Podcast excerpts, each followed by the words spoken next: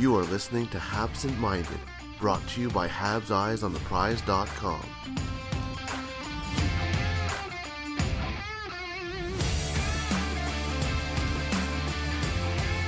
Hello and welcome to Absent Minded. It's Patrik Bexell. We're at number nine of the top 25, under 25. I'm here with Matt Drake of Bottom Six Minutes fame.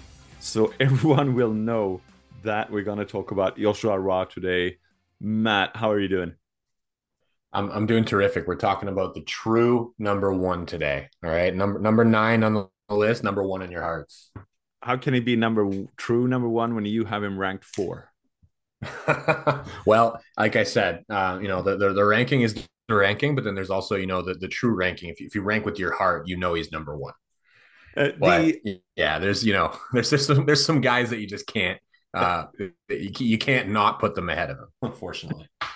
um, the the um, eyes on the prize community had him at 12. Are you surprised by that? Um, you know what? I'm I'm a little bit surprised, but at the same time, I'm not because this was um, you know, going into this list, I think we all talked about it, right? In, in, in our EOTP Slack chat and on Twitter. Uh, we've seen people on Reddit in the comments on the articles. This is one of the toughest years in terms of ranking players because they've got such a strong system. So it's not surprising to me that that uh, we see such a variance, um, particularly from like from my opinions to other people's opinions it's it, has got a lot to do with how much you value other guys. Like for me personally, everybody from 15 down, I feel very strongly about. Uh, I think I said this to Jared on the last podcast that we did together. There are some guys that are in my in my early teens that you know if if things change a little bit this year, they could jump 10 spots for me, um, and vice versa. There's guys in my top five and my top six that could easily drop down 10 spots uh, d- depending on what happens this season. So it, it was a tough year for ranking and um, I, I, think it makes sense that we see some some variance uh, even as we get uh, into the top ten here. We have mentioned a plateau, uh, especially from from fourteen to thirteen, with five names in it. We are on on, on a rise here, but a steady rise because Joshua Roy uh, comes in. Um, he got two two full points down with Owen Beck coming in at eleven point nine. He Roy comes in at uh, 10.1 and the next player comes in at 9.1 so th- th- he's he's in a, a, section of his own really. Yeah and uh, look i mean I'll, I'll, get it out of the way right off the top because you mentioned it already right? I had him ranked at number four and i think a lot of people are probably going to look at that and say matt you're nuts. That's a little high right?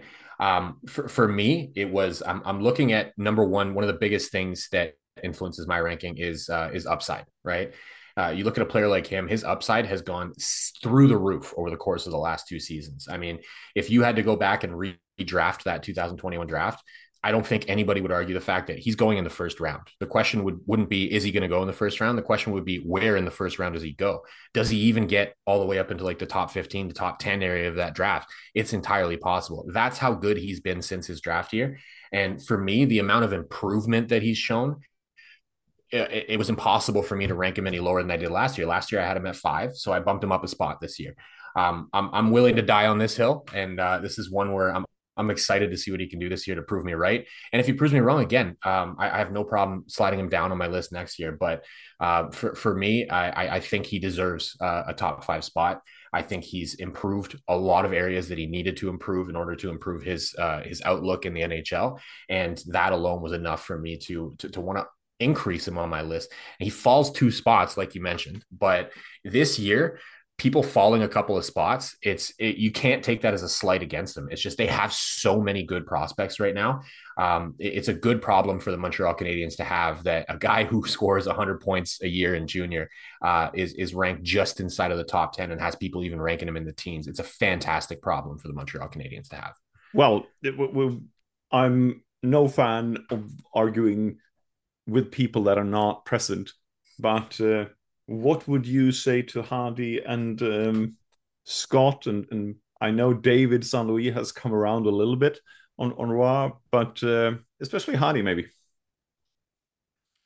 Well, Hattie, um, tough to argue. Hattie's a smart cookie. Uh, he he watches a lot of junior hockey more than more than me, so he he knows what he's talking about.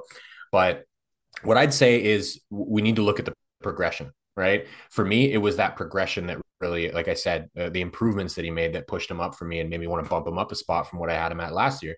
Because he's a guy that the, the one thing that's never in question with him is his work ethic. He's done nothing but work tirelessly since that draft year. I think he he maybe took that personally a little bit that he was a top pick in the QMJHL draft. He was number one overall in that draft, and then has a bit of a lackluster draft year and falls on people's draft boards as a result. I think he took that fifth round selection a little bit personally, and I think that's a good thing uh, because we saw him just get better and better and better over the course of those two years.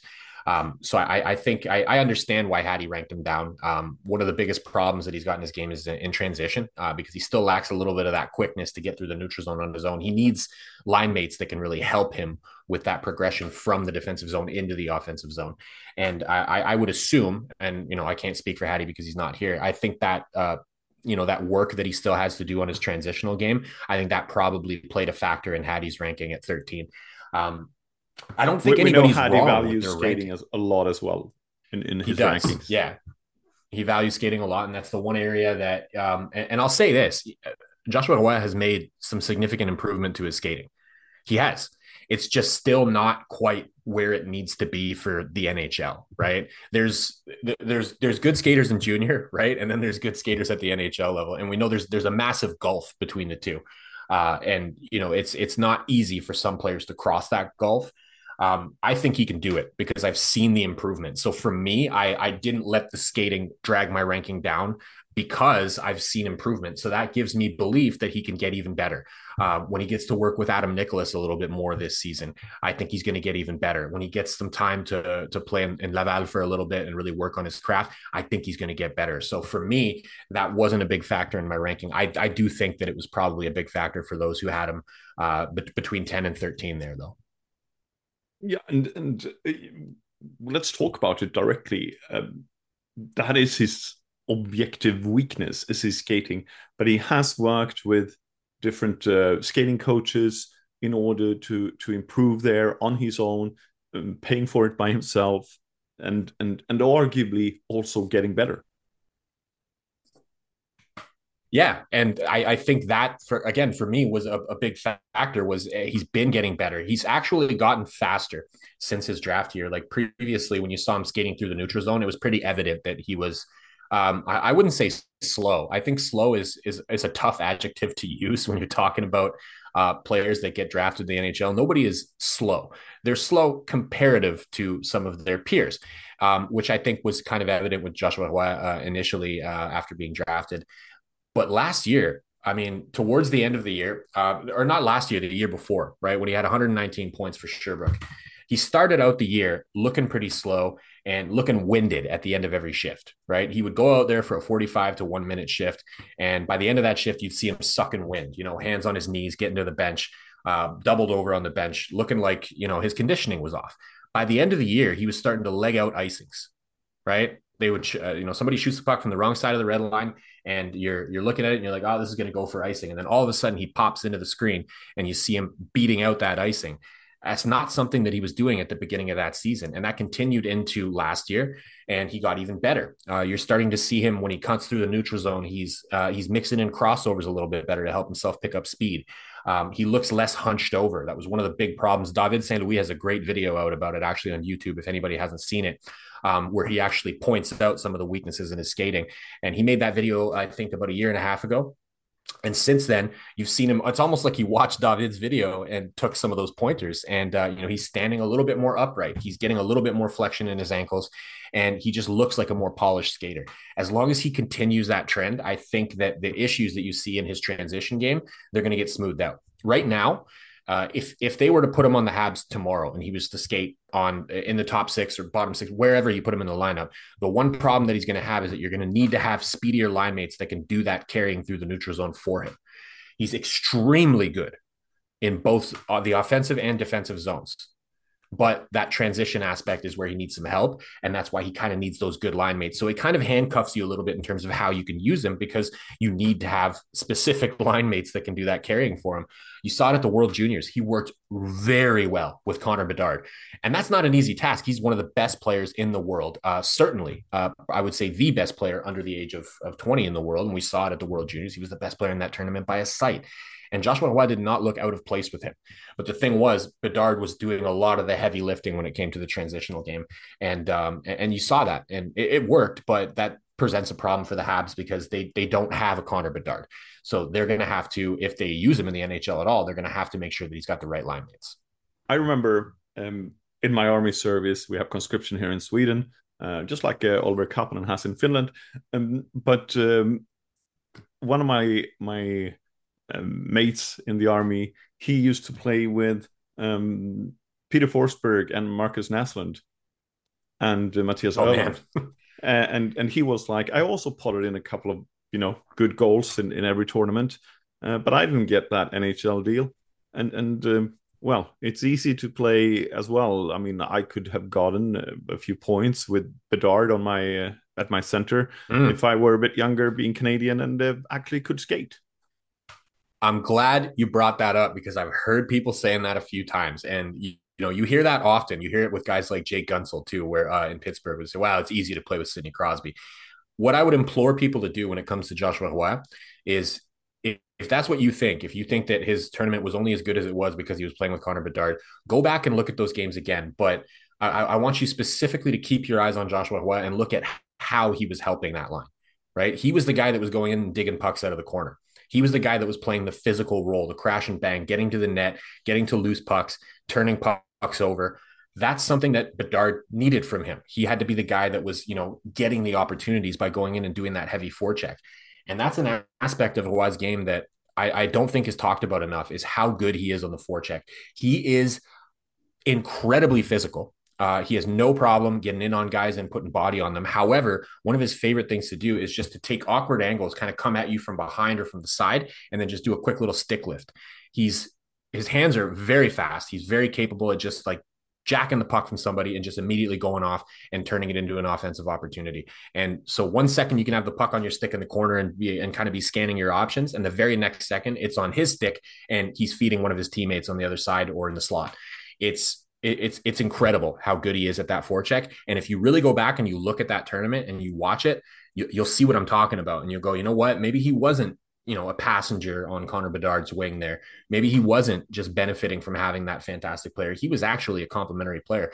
and I would also implore everybody, you can Google it. The quote is very easy to find. Connor Bedard himself called Joshua one of the smartest players that he's ever played with.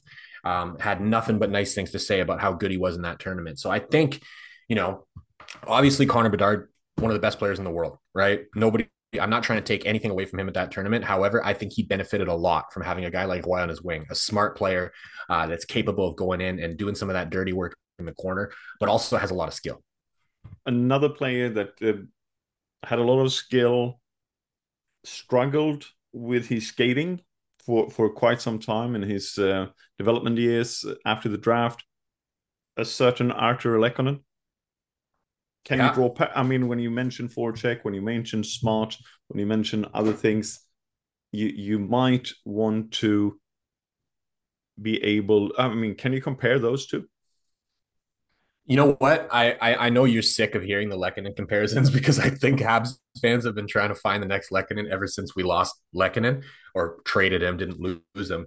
Um, there, there is a legitimate comparison there because Roy, when he, he, was drafted, if you go back and you read the um, the the draft guides and you see any of the profiles that were written on him previously, uh, the the pre-draft reports on him read like he's Mike Hoffman, like this guy's just a shooter. That's what he does. He shoots the puck well, and that's it. That's not the case anymore. Over the course of the last two years, he's become an absolute ace defensively.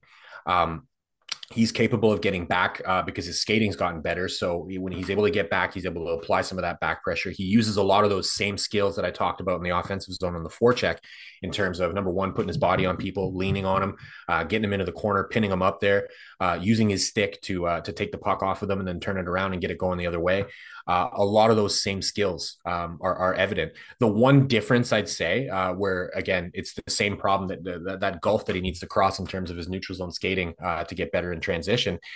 Artturi Lehkonen was a pretty effective player in transition. So that's the one area where it's not very comparable. But in the defensive zone, he's got a lot of those same qualities in terms of just knowing where he needs to be. Um, good hockey IQ, excellent positioning, um, good body positioning, making sure that he's cutting off the right angles so that players can't get inside on him. Um, th- there's a lot of those same elements that Artturi Lehkonen used to bring to the Montreal Canadiens that Joshua Roy brings in his game now. Um, I think you'll see it uh, in Laval. I think you'll absolutely see um, how good he can be in the defensive zone. And I think that's going to be a massive benefit to him in terms of his NHL future because there aren't a lot of wingers that are defensive stalwarts, right? Usually, the better defensive forwards uh, they they play down the middle, right? And I, I think he has that potential to become maybe the maybe the next Artturi Lehkonen for the Montreal Canadiens in terms of his ability to play defense, but then also contribute at the offensive end. We know though that Artturi Lehkonen spent two years in Frölunda doing the macaroni yes. box for, for, after every practice for 30 minutes. I have still not figured out what kind of of um, practice that is, but uh, the, the skating coach called uh, told me that you should ask Artturi Lehkonen about the macaroni box because that's how he learned how to skate much much better, um, especially technically. Uh, the power was always there, but it did he didn't use that power properly. Um, we're going to take a quick ad break, and then we'll be back uh, shortly with more Joshua Roy from uh, Matt Drake with the bottom six minutes. The god of mischief is back and better than ever. Loki. Loki. Loki. Loki. Loki. Wow. Great to see you again. Critics agree Loki season two is marvelous. Great. And it's finally here. How much do you know? Let's assume I don't know much. A mind bending adventure spectacularly cinematic. I've been waiting for a moment like this. It surpasses all expectations. A little over the top, don't you think? I thought it was spot on. Loki season two, now streaming only on Disney Plus. We've spoken a little bit about the negatives or, or the areas of improvement, the comparison. One thing for me that doesn't follow the QMHL is, you know, it stands out 200 points in, in 42 games. Really, how does QMHL translate into AHL production and, and down the line NHL production? It's an interesting question because there's really no rhyme or reason to it. The only guys that you see that that really translate are the elite ones, right? Your Sidney Crosby's, um, your um, your Nathan MacKinnon's, right? I mean, Nathan MacKinnon came in from uh, the QMJHL and he went on and what had 60 some odd points in his rookie season. And now he's a 100, 100 plus point perennial um, all star player. Um, I, I mean, but these are we're talking about generational talents, right? One of the examples that I like to go back to is Patrice uh, Bergeron. If you go and look at his stats from the QMJHL, and that's all you know, right? Let's say you've never seen him play a, a game of hockey, and you just go take a look at his uh, elite prospects page, and you go see how many points did Patrice Bergeron have. You're going to look at that, and if that's the only information that you have to go off, you're going to go, well, this is a pretty pedestrian player. But look at what he became in the NHL, right? Um, when you look at Joshua Roy's numbers, obviously you're seeing a player that uh, he excels at uh, putting up points. He had 119 points in 2021 22, had 99 points last year in uh, about 11 less games. Um, so over the course of those two seasons, uh, you know, you're talking about over 200 points that uh, he put up. And he's extremely effective. Number one, uh, shooting the puck. His shot is extremely accurate. And number two, uh, his passing game has really come up since he's been drafted. Uh, he's one of the best playmakers in the QMJHL uh, over the course of the last two seasons. And um, how is that going to translate? Um, to be honest, I, I, don't have a formula for it. I, I, I definitely don't think he's going to be a hundred point player in the NHL or in the AHL. Uh, but I, I think what we need to look at more is the projectable aspects of his game. And that's why I use the Patrice Bergeron example, because what was Patrice Bergeron always very good at was playing in his own zone, having a good 200 foot game, right? Being good at both ends of the ice is how he had success. So you could look at his numbers in the queue and you could say, well, they're not that great. Um, you and even if he did have 100, 200 points over the course of two seasons in the QMJHL, that wasn't what was going to make him successful at the next level. What was going to make him successful was the way that he thinks the game, his positioning, um, the responsibility in his own zone. That's what gets you to the dance.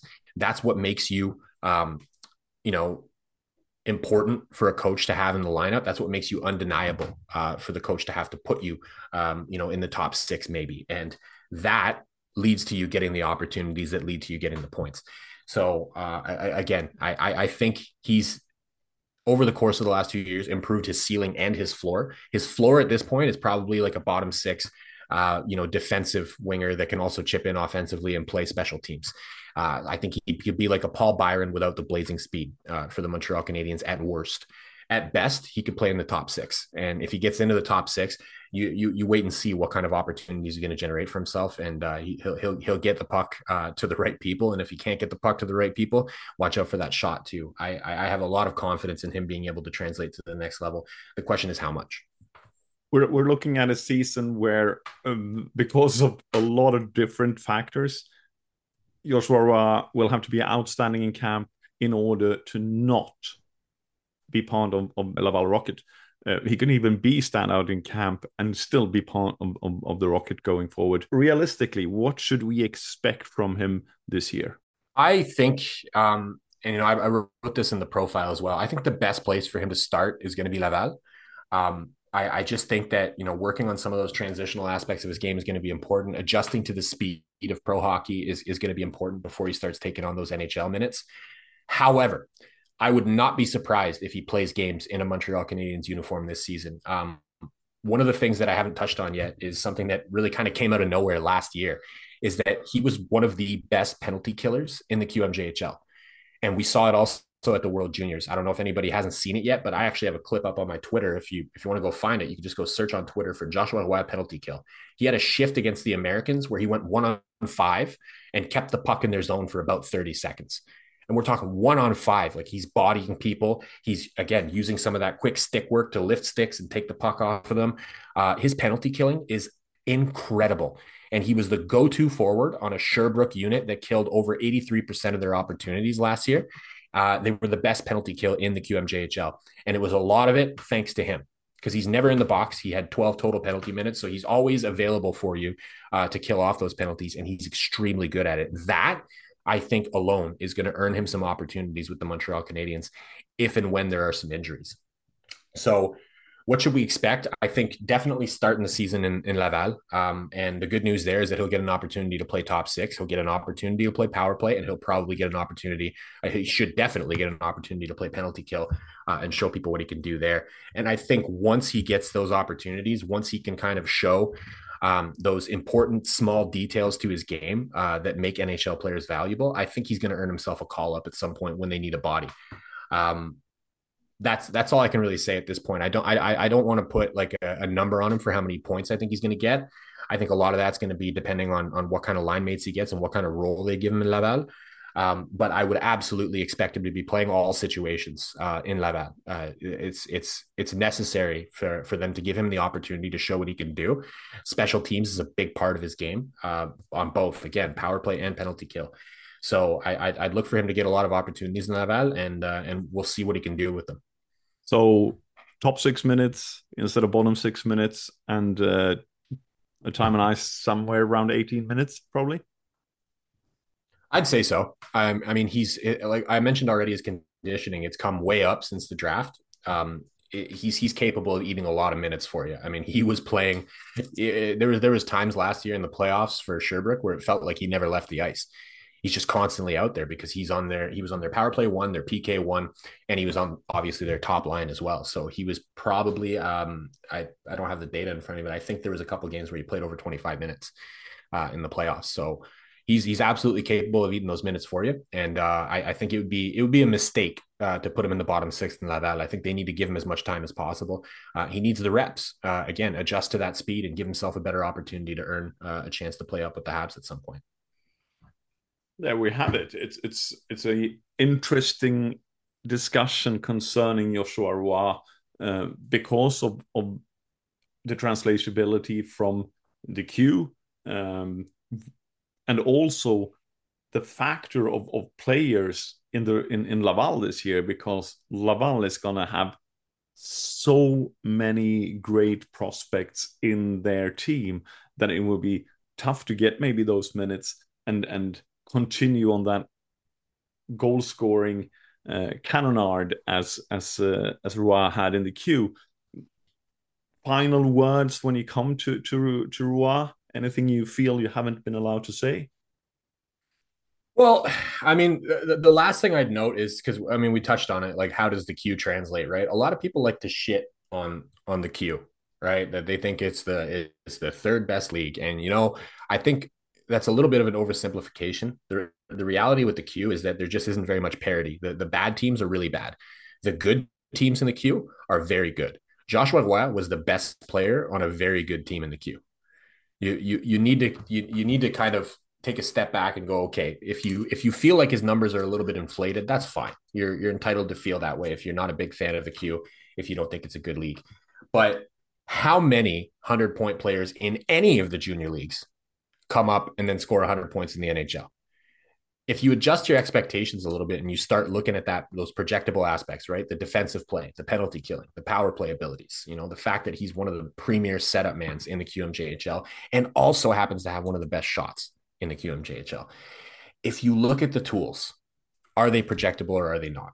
If the answer is yes, which I think in his case, it's a resounding yes, that the tools that he has are projectable to the next level, then you have to say, okay, well, what does he need to do to get to that next level? What does he need to do to have success? And I've already talked about it, right? If he can get better in that transitional aspect of his game, uh, it's going to open up a lot more opportunities for him, and he's going to be able to use some of those skills that I've already talked about. I have so much faith in this player. Uh, I've been watching him nonstop over the course of the last two years. I know a lot of people aren't very big fans of him. I would implore you, you know, um, take a look at the article, everything that I wrote. Uh, you can take a look at some of the highlights that I put up on my Twitter. I, I really believe that this kid is. Uh, I, I think he's got top six potential with the Montreal Canadiens, and I'll go one step further. I think, and this is going to be a bit of a bold thing to say, there is a shot, and I'm not saying it's going to happen this year, but there is a shot that he could be the answer as the other winger for Cole Caufield and Nick Suzuki. Interesting to see, interesting to hear, and interesting to follow.